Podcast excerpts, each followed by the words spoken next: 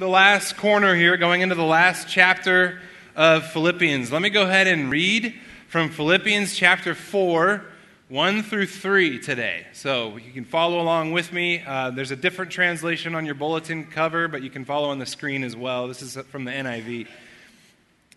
1 through 3. Therefore, my brothers and sisters, let me just pause there just to keep in mind that whenever you see a therefore, there's always a significant reason that it is there for.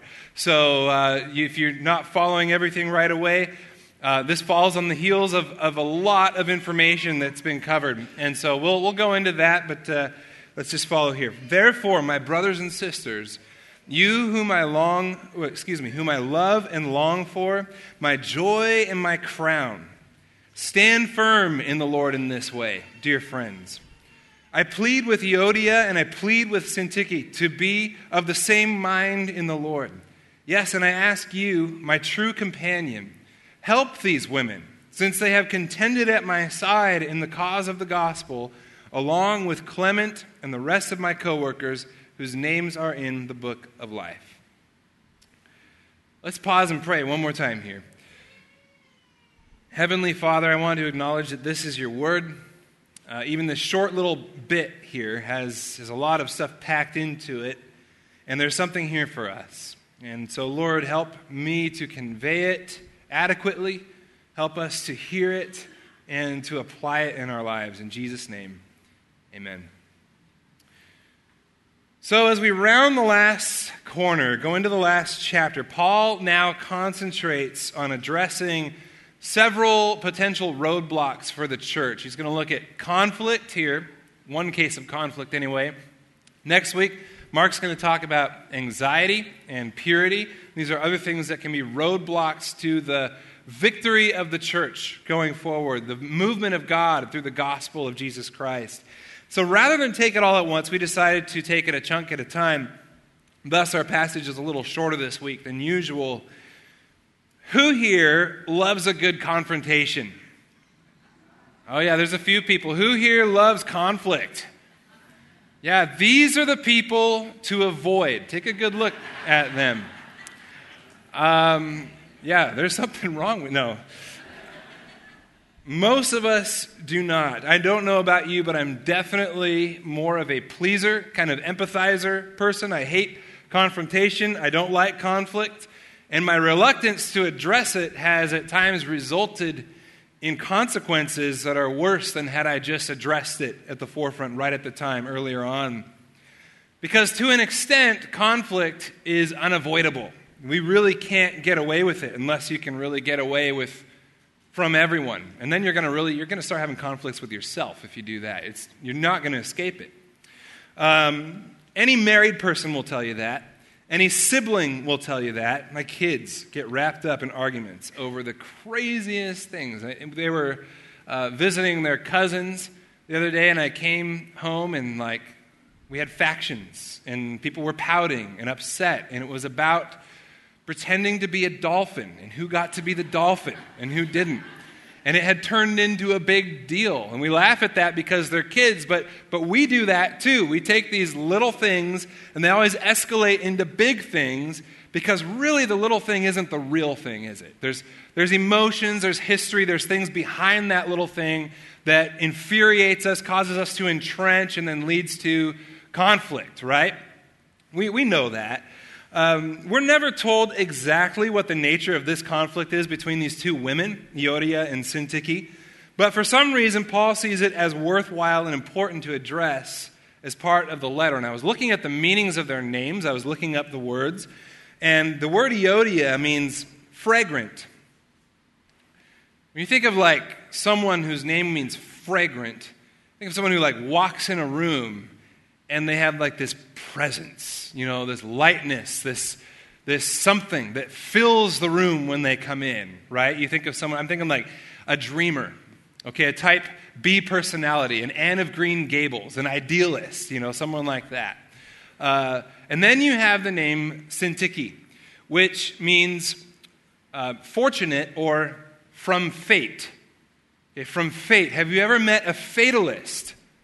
Have you ever met someone who is just down to earth and a realist? You get Anne of Green Gables in with one of these people, and there's potential for conflict, right? There's just like the, the type, you know, the Euodias, they, they start talking, and they're all into big concepts and dreams and visions about what could be and how everyone should act. And, and finally, type A personality, the fatalist, the, the realist, speak up, speaks up and says, like, look, you are wasting everyone's time because you haven't talked about anything practical. You haven't talked about any action steps, any budget categories that this is going to fit in, anything like that. So, so, can we just get down to business here, right? There's conflict, and I have no idea if the meanings of these two people's names has any bearing whatsoever on the nature of the conflict that they were experiencing, but for the sake of um, illustration, it kind of shows the point.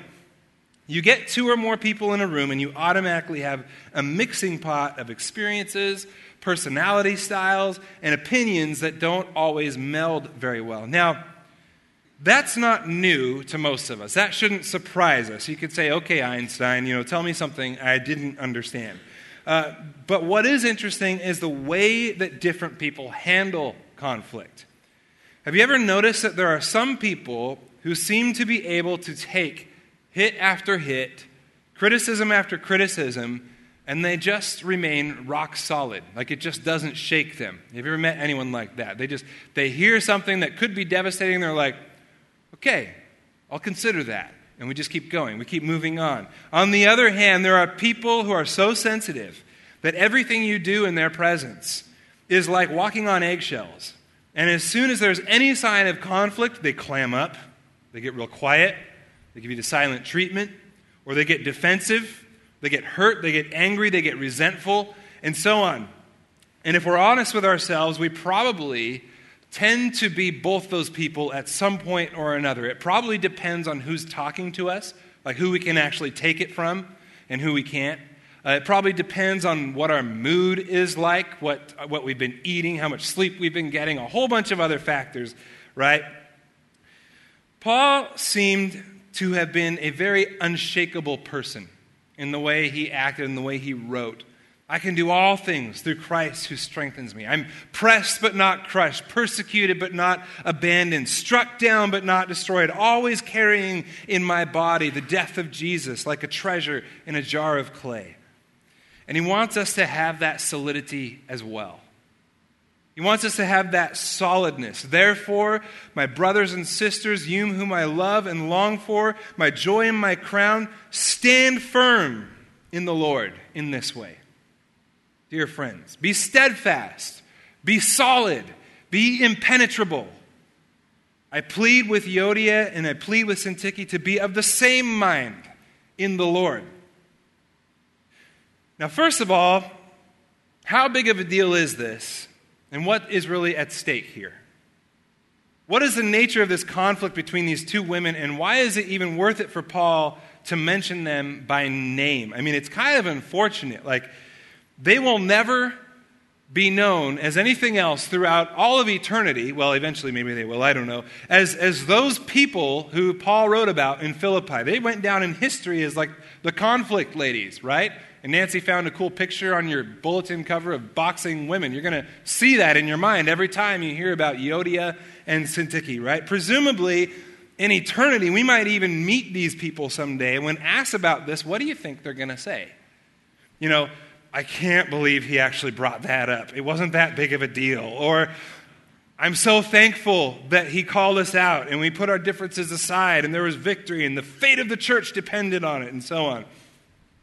One of my commentaries drew the conclusion that for Paul to mention this situation, it must have been really serious. These women were divided, and they were probably dividing the church at Philippi over their own issues, and Paul had to intervene. Otherwise, he wouldn't have said anything. But I actually kind of disagree.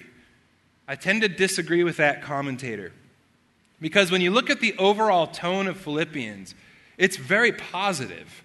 And there's a lot of, there's a lot of urgency he wants them to be mature in their faith. He wants them to keep standing and striving together. He wants to have, have, build them up so they can stand through opposition and get through obstacles and continue to be united in their faith. And he has a lot of good things to say about that. Uh, Also, you look at other letters that he's written, like 1 Corinthians, where he points it out. I hear that there are divisions among you, and it's not good. He doesn't say anything like that here. There's no division going on. And I think that that is exactly the point. Because we can say, oh, this little disagreement, it's not really worth mentioning. It's not that big of a deal. Oh, you know, we wouldn't want to trouble anyone with our petty squabbles. This, this little grudge of mine, it's, it's not hurting anyone, it's not a real problem. The claim of Christianity is that it holds the key to salvation. Romans 1:16 says that it is the gospel that is salvation to the world for everyone who would believe it. Salvation to everyone. What is salvation? What is salvation but the reversal of the verdict over our lives that our sin demands. We are now free from condemnation. We are now free from the power that sin holds over us. And we're continually being saved in a different sense, and that we're being transformed in accord with that salvation. But what is sin? What is the sin that we're being saved from? Sin is that selfishness that divides us. It's that something that says, my own will is supreme. It's that something that leads to conflict, that leads to entire communities of people dividing, that leads to war and pain and evil in the world. And so, without unity, without reconciliation, the claim of Christianity that it holds a key to salvation doesn't have a lot of evidence. Okay? Without unity, there's no witness to the truth of the gospel. In fact, disunity is evidence against the gospel. There is a social element to salvation, not just a vertical element. Especially in this day and age, our world, especially millennials today, they're all about promoting social justice and peace and, and they, they look for this kind of a salvation, and they even have a lot of experiences that look very religious for how they're going to go about achieving a kind of salvation, though they would never call it that. But if the church can't display unity, then we're just another option. We're just another kingdom like all the rest. Therefore, for Paul, it is very much worth mentioning our seemingly mundane conflicts are important. So, what is Paul's solution? What is his method? Not method, but mindset. That's what he goes to first. Now, there are really helpful methods out there for conflict resolution, but Paul doesn't go there first. And we might ask the question well, what does Christianity offer us? Because you can go, if, if it's all about achieving just kind of some social salvation, just sort of be able to get along and have peace, we could come here and we could hear all kinds of self help or some methodology, five points to good conflict resolution, and so on. What does the gospel have to do with conflict resolution? What does the song that we sang, Oh, praise the name of our risen King, for he shall raise us from the dead? How does that change the way we encounter conflict? Because it does, and it's coming. You're going to see it. Our resurrection Christ's resurrection changes the way we deal with conflict. Not just a method, but a mindset. Instead of saying, I want you to think about what to do, he says, let's talk about who you are. And in this short three verses, Paul brings to bear almost all of the major principles and themes of the first three chapters of Philippians, and he applies them to this situation very simply. So instead of do it this way, he says, think this way. Stand firm in the Lord in this way, brothers and sisters, and be of the same mind in the Lord as well. Your translation might say, agree in the Lord. And by the way, Paul's solution is not simply to tell them to agree to just get over it and agree. I mean, imagine two people go to someone for help with a disagreement, and that someone says, All right, here's the solution agree. Sorry, that would have been tried, it would have been done if it were that easy, right? No, he says, agree in the Lord or have the same mind in the Lord. Stand firm in the Lord in this way. Well, in what way? In what way? Well, we just got done with Philippians chapter 3, and in verses 18 through 21 say, For as I have often told you before, and now tell you again, even with tears, many live as enemies of the cross of Christ. Their mindset, their mind is set on earthly things. But our citizenship is in heaven, and we eagerly await a Savior from there, the Lord Jesus Christ, who, by the power that enables him to bring everything under his control, will transform our lowly bodies so that they will be like his glorious body. There it is, a hope of resurrection. So have that mind, the same mind you who are dealing with conflict. Where's the connection? What does it mean? You have a new citizenship. You have a new Savior. You have a new ultimate hope of glory. So think this way. Think that way. Don't think with an earthly mindset. You are a citizen of heaven.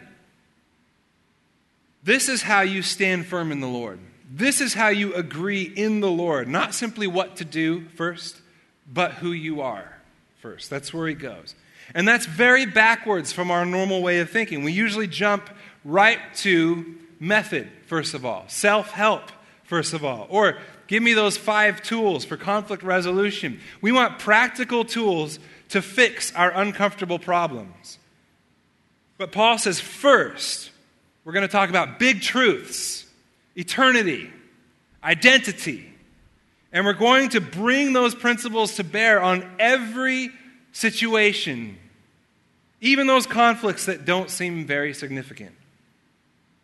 And this is, this is really not a comfortable, natural way of doing things. And I can attest to this. When people come into my office and they're dealing with a conflict, they're dealing with something, I immediately get into the nuts and bolts of the conflict. That's my tendency. Well, tell me about this. Tell me about that. Help me understand this. Blah, blah, blah, blah, blah. I, have never said, Your citizenship is in heaven. I want you to think about that. I want you to start there. That's just not natural, right? Usually, people want you to take their side in a conflict, they want to suck you in to a conflict. Uh, there, was a, there was a marriage that was going through a hard time ended in divorce. We were trying to walk with this marriage through this process, and there was a lot of work that they could have done if they had wanted to.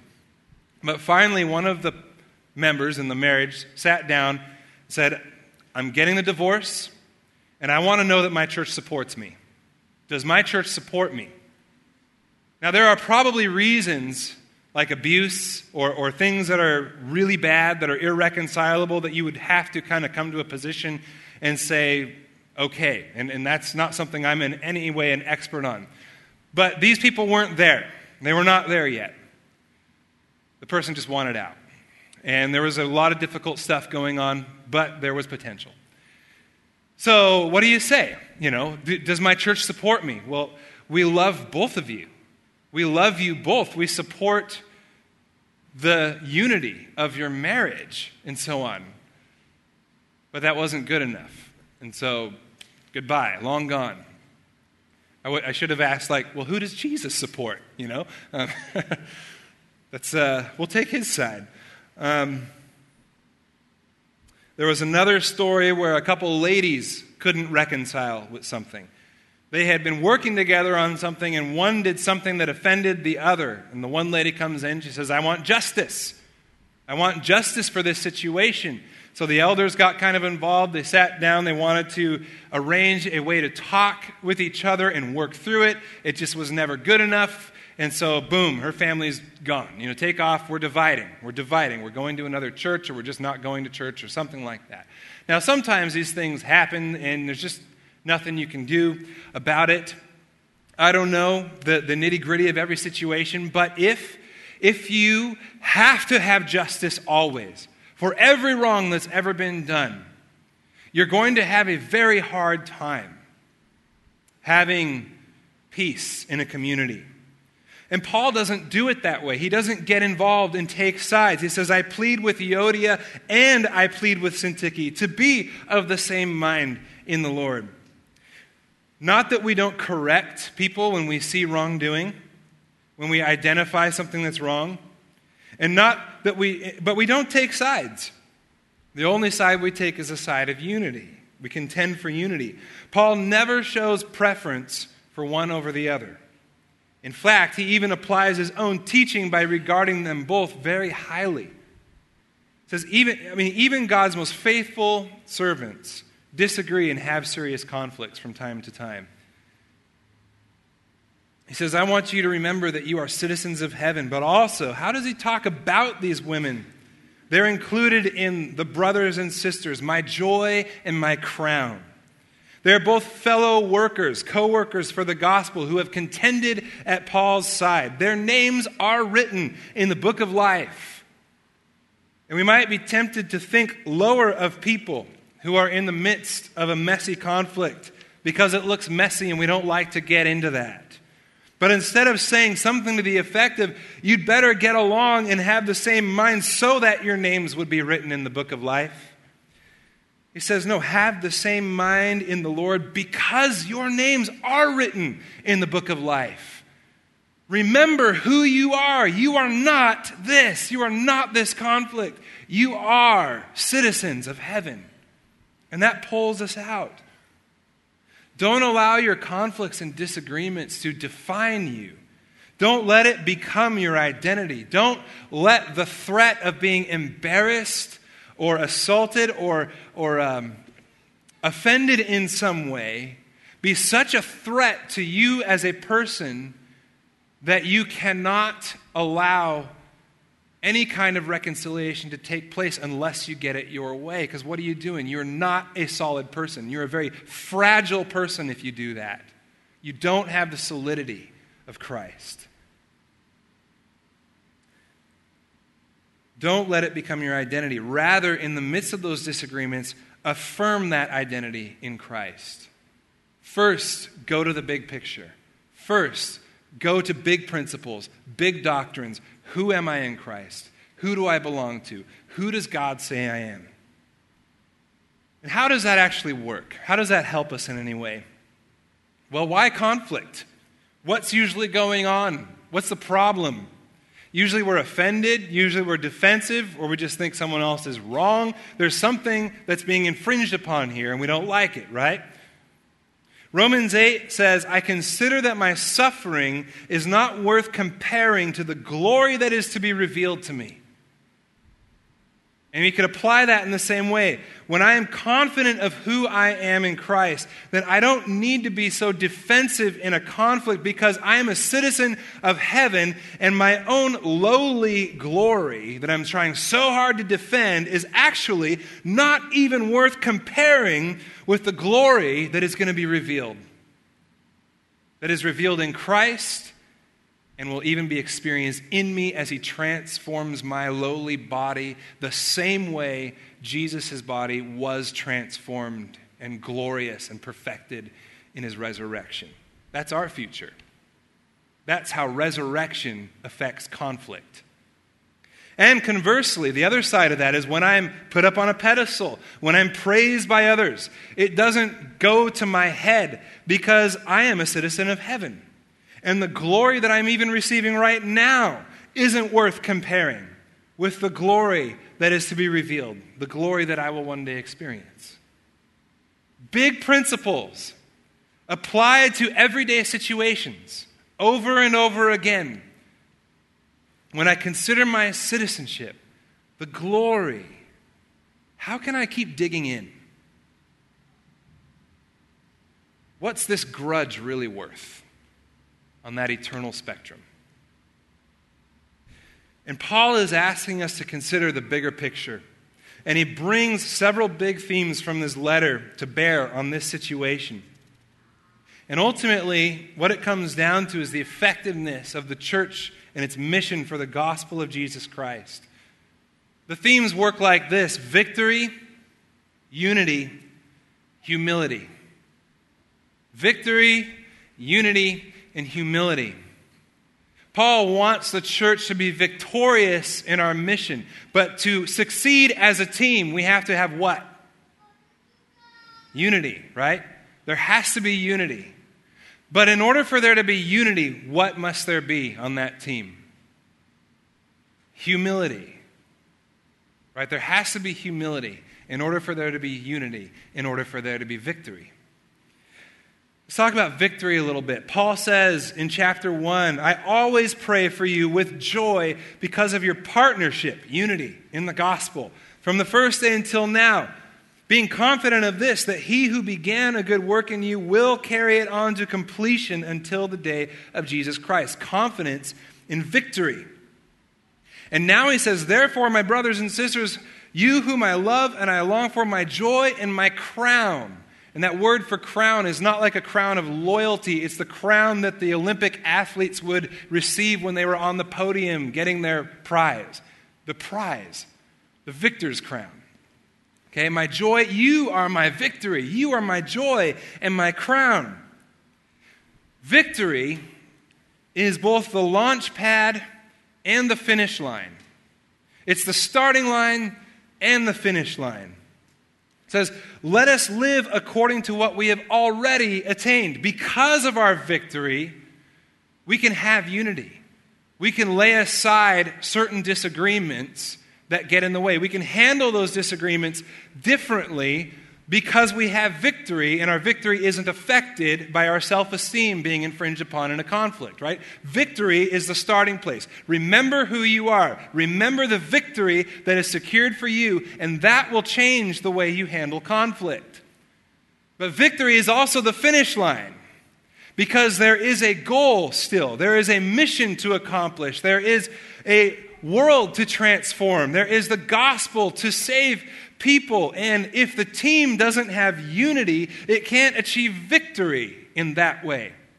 So, victory is the end goal and the starting line. Euodia and Syntyche are already written in the book of life. Their conflict doesn't change that. But let us live as citizens worthy of the gospel, chapter 1 says. And our citizenship is in heaven, chapter 3 says, and we eagerly await a Savior from there. There is a past victory that secures our citizenship and also a future victory. Chapter 1, verse 9 says, And this is my prayer, that your love may abound more and more in knowledge and depth of insight, so that you may be able to discern what is best and may be pure and blameless for the day of Christ. That's our victory. That one day we will be presented pure and blameless for the day of Christ. I'm not there yet. You're not there yet. But He has made that victory possible. Filled with the fruit of righteousness that comes through Jesus Christ to the glory and praise of God. Jesus' death and resurrection has achieved for us a victory that is working itself out in our lives and will one day result in total future victory. So, because of our victory, we can have unity. We can have the same mind in Christ in that way. Even if we don't always agree, in that sense, we can have the same mind. An attitude, not just a mindset, an attitude that understands our victory is the starting line for unity and it's also the finish line. Unity.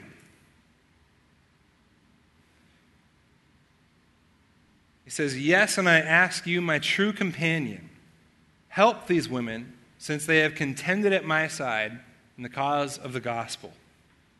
The word true companion might actually be a name. They're not really sure. The name is Syzygy. It means yoke fellow. What's a yoke? Do you remember? Whenever people would say something about my yoke is easier, my burden is light, as a kid, I always thought egg yolk. And I was like, I, am not seeing this. You know, I don't understand. Over easy? I don't know. Um, so, uh, what is a yoke? A yoke is what they strap an oxen to, or an oxen, oxen team to, in order to carry a load. So, a yoke fellow is someone who comes along and yokes himself up along with someone else to make that job easier. So, I'm calling upon you, genuine yoke fellow, it's a funny thing to say, um, to come and yoke up with these women because they have been yoke fellows to me. They have been contenders for the gospel side by side with me. Paul knows that, that unity is essential for the future victory of this church, and so he calls in help. He, he calls upon his companions to fight for unity. But what is essential for unity? What do you have to have in order for unity to even be possible? Humility. You have to be willing to take that yoke, don't you? For unity and victory to be possible, there has to be humility. But what does he mean by humility? A really good quote that I heard, I don't even remember from where, just says that unity, or, uh, humility is not thinking less of yourself, it is thinking of yourself less. Okay? Humility is not thinking less of yourself, it is thinking of yourself less. And in this case, helpfulness. Right? Help these women. I ask you, my true companion, help these women since they have contended at my side in the cause of the gospel with Clement and the rest of my coworkers whose names are in the book of life. There are plenty of people who talk down about themselves and they come off as really humble. Oh, it's nothing. You know, oh, I could never do that. Oh, I'm not smart enough for that. I'm not strong enough for that. Oh, I'm not, you know, whatever, whatever. And they come off as really humble. But this is not the sign of true humility because the reality is people are messy and conflicts are messy and it's easy to be an avoider. You can talk like a humble person, but are you willing to get into the mess? Are you willing to help? That's what humility looks like. Are you a helper? Can you get your hands dirty? The mark of real humility is one who lays priorities and privilege aside and yokes himself up together to strive and stand for unity. It takes humility to enter into that messiness, and it takes humility to receive help. Most of us are way too proud to ask for help. But when we can't or won't, what are we saying? I'm too good for that. Whoa, I'd like to avoid that. That's not for me. That's someone else, you know, who's more qualified or someone else who deals with messy stuff or, or whatever. Now, granted, there is a, such a thing as an unhelpful helper. Paul clarifies this is my genuine companion. He might have someone specific in mind because there are people who have a chip on their shoulder and think they're going to go be really helpful out of pride and cause a lot of damage. Um, so you have to be careful with this. There are boundaries. There are things that, that, of course, require a lot of nitty gritty stuff that I can't talk about right now. Philippians 2 2 says, Make my joy complete by being like minded, of the same mind, having the same love, being one in spirit and of one mind. Do nothing out of selfish ambition or vain conceit. Rather, in humility, value others above yourselves. Not looking to your own interests only, but each of you to the interests of others. Be a yoke fellow. But what does Paul have in mind when he says help? How do you help? How do you be a helper? My uh, commentary says this the primary meaning of this verb help carries a strong sense of physical action. It means to seize, to grasp, to apprehend, to catch, and to take hold of together. The verb refers to the arrest of Jesus in Mark and Matthew and Luke and John. It also refers to the arrest of Peter. The same verb refers to the catch of many fish in, in Luke 5 9 and to the help that is given by the, the disciples to pull in the nets and fill the boats with that catch of fish. I want you, my true yoke fellow, to go and take hold of these people.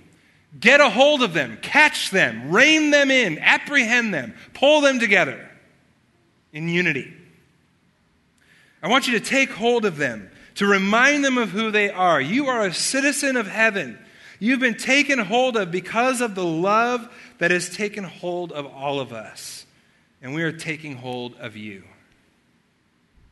Philippians 3:12 Paul says, "Not that I have already obtained all this or already achieved my own goal, my already achieved my perfection or my status in, in Christ or the ability to know Christ most fully. I haven't achieved that, but I press on to take hold, to take hold of that for which Jesus Christ took hold of me. So, the reason we take hold of the prize of knowing Jesus Christ is because we've taken, been taken hold of by Jesus Christ. And because we've been taken hold of by Jesus Christ, we take hold of one another in Christ. We don't just let each other go. We don't just say, good riddance. So, I guess that's your own business. Take hold of one another because Christ took hold of you. in your relationships with one another. In chapter 2, he says, Have the same mindset as Christ Jesus, who did not consider equality with God a thing to be exploited, but emptied himself, taking the form of a servant, and being found in the image of man, mankind. He emptied himself, even to the point of death, even death on a cross. And therefore, God has highly exalted him and given him the name that is above every other name, so that at the name of Jesus, every knee should bow and every tongue will confess that Jesus Christ is Lord. We humble ourselves in helping one another because Jesus Christ humbled himself to help us. Now, I want to read a passage and I want you to think about it very carefully with me. Okay? Think about this as we go through it. This is 2 Corinthians 5 16 through 21. What does this look like? So from now on, we regard no one from a worldly point of view. Remember what he said? He said, There are those who live according to the world, but you, we, are citizens in heaven. Our citizenship is from heaven. Okay? We don't regard Euodia and Syntyche according to a worldly point of view anymore. We think differently, we call them higher. Though we once regarded Christ in this way, we do so no longer. Therefore, if anyone is in Christ, the new creation has come. The old has gone. The new is here. All this is from God, who reconciled us to himself through Christ and gave us the ministry of reconciliation. What's the ministry of reconciliation? Is it just tell people about Jesus so they can be restored to a relationship with God? No. It's saying, let your example be what Christ has done for you, who gave of himself to reconcile you with the Father. Now give of yourself as a helper to reconcile your sisters in Christ and your brothers in Christ together. Paul does this powerfully in the book of Philemon when he writes to a slave owner who could seriously uphold the debt that his runaway slave owes him. He could even have him put to death. Onesimus is the name of the slave. And Paul says, I want you to reconcile with Onesimus. And if he owes you anything, if there's anything getting in the way of that reconciliation, let me look like a cross. Let me take on the picture of Jesus and be a helper. Charge whatever he owes to my account so that I can be a Christ figure in reconciling the two of you and resolving this conflict. Verse 19 says that God was reconciling the world to himself in Christ, not counting people's sins against them. And he has committed to us the message of reconciliation. We are therefore Christ's ambassadors. Let me stop there first. If we are saved, if we are reconciled to God because he didn't count your sins against you, but laid them on his son instead, how can you hold a grudge? How can you hold those sins over someone else? when you have been forgiven so much. We are therefore Christ's ambassadors, helpers, as though God were making his appeal through us. Christ's appeal going through Paul to reconcile Onesimus and Philemon and to reconcile Euodia and Syntyche. We implore you on behalf of Christ, be reconciled to God. God made him who had no sin to be sin for us, so that in him we might become the righteousness of God. Father, if there's anything they owe you, put it on me so they can be reconciled. Have that mind. Euodia and Syntyche, you are citizens of heaven. Maybe you are a type A Syntyche in this room today and type B Euodias drive you crazy. Maybe you're an overly sensitive Euodia, and some Syntyche in the room just scowls at you, and you feel so hurt and wounded by that. You are a citizen of heaven, whose glory that is being given to you as a gift isn't even worth comparing with whatever glory you're trying to defend right now. God did not count your sins against you and has committed to you the message of reconciliation. Helpers are therefore those ambassadors. We empty ourselves to help as through whom God is making his appeal. There are probably a lot of valuable methods for encountering conflict out there. But I think the real solution is in perhaps the most difficult challenge. Believing the gospel, believing what Christ says about you, believing who you really are in that moment when it's really hard because they're just getting under your skin. That's the moment to apply it, that's the moment to believe it. Thinking as a citizen of heaven whose mind is not set on earthly things. Don't regard your little situation as insignificant. Apply the truth to every situation. Your victory makes unity possible. But disunity subverts our victory. And unity requires humility the humility of emptying oneself and being helpful, and the humility of emptying oneself of pride and accepting help. Maybe God is calling upon you to seek help, to get your mind around the bigger picture, and to get someone in your life who will help you live according to the victory that Christ has secured for you. Maybe God is calling upon you to be a helper I don't know all that that looks like. I know it can be messy and unwelcome, and there are just times when people don't take it, they won't hear it. As Christ reconciled us to the Father, so too let us take hold of one another. To find each other when we're, saying, when we're recognizing this way of thinking and living is not in keeping with our true citizenship. So let's rein each other in. Let's yoke up and let's take hold of one another in love, the way Christ has taken hold of us, if you're in Christ. If you don't know Jesus today, then you probably have no idea what I'm talking about. But there is a source in the midst of conflict, there is a hope for you that is offered here that gives you a solidity unlike any you will find anywhere else.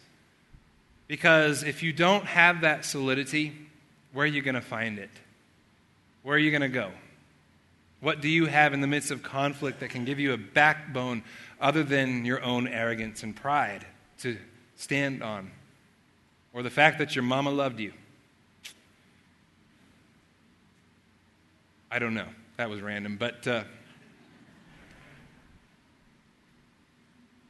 we don't come to Christ for what we can get. We come to Christ because of the truth. So ask yourself is this true?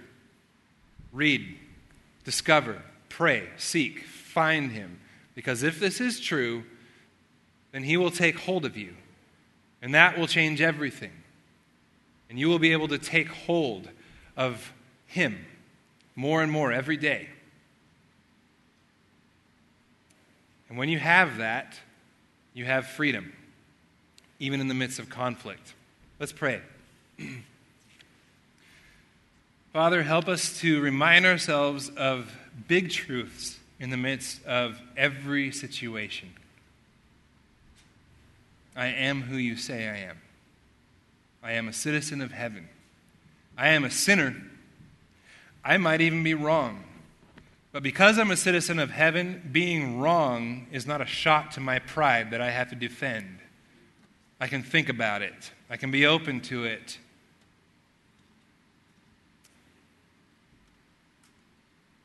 And at the same token, if, if it's they who are wrong, if it's myself who's being injured, I am a citizen of heaven. They can't steal the glory that is to be revealed to me, the love that is given to me the oneness in Christ and the citizenship I have in heaven. So, God, make us an even keeled people who can achieve unity and victory as we stand and strive together for the gospel. In Jesus' name, amen.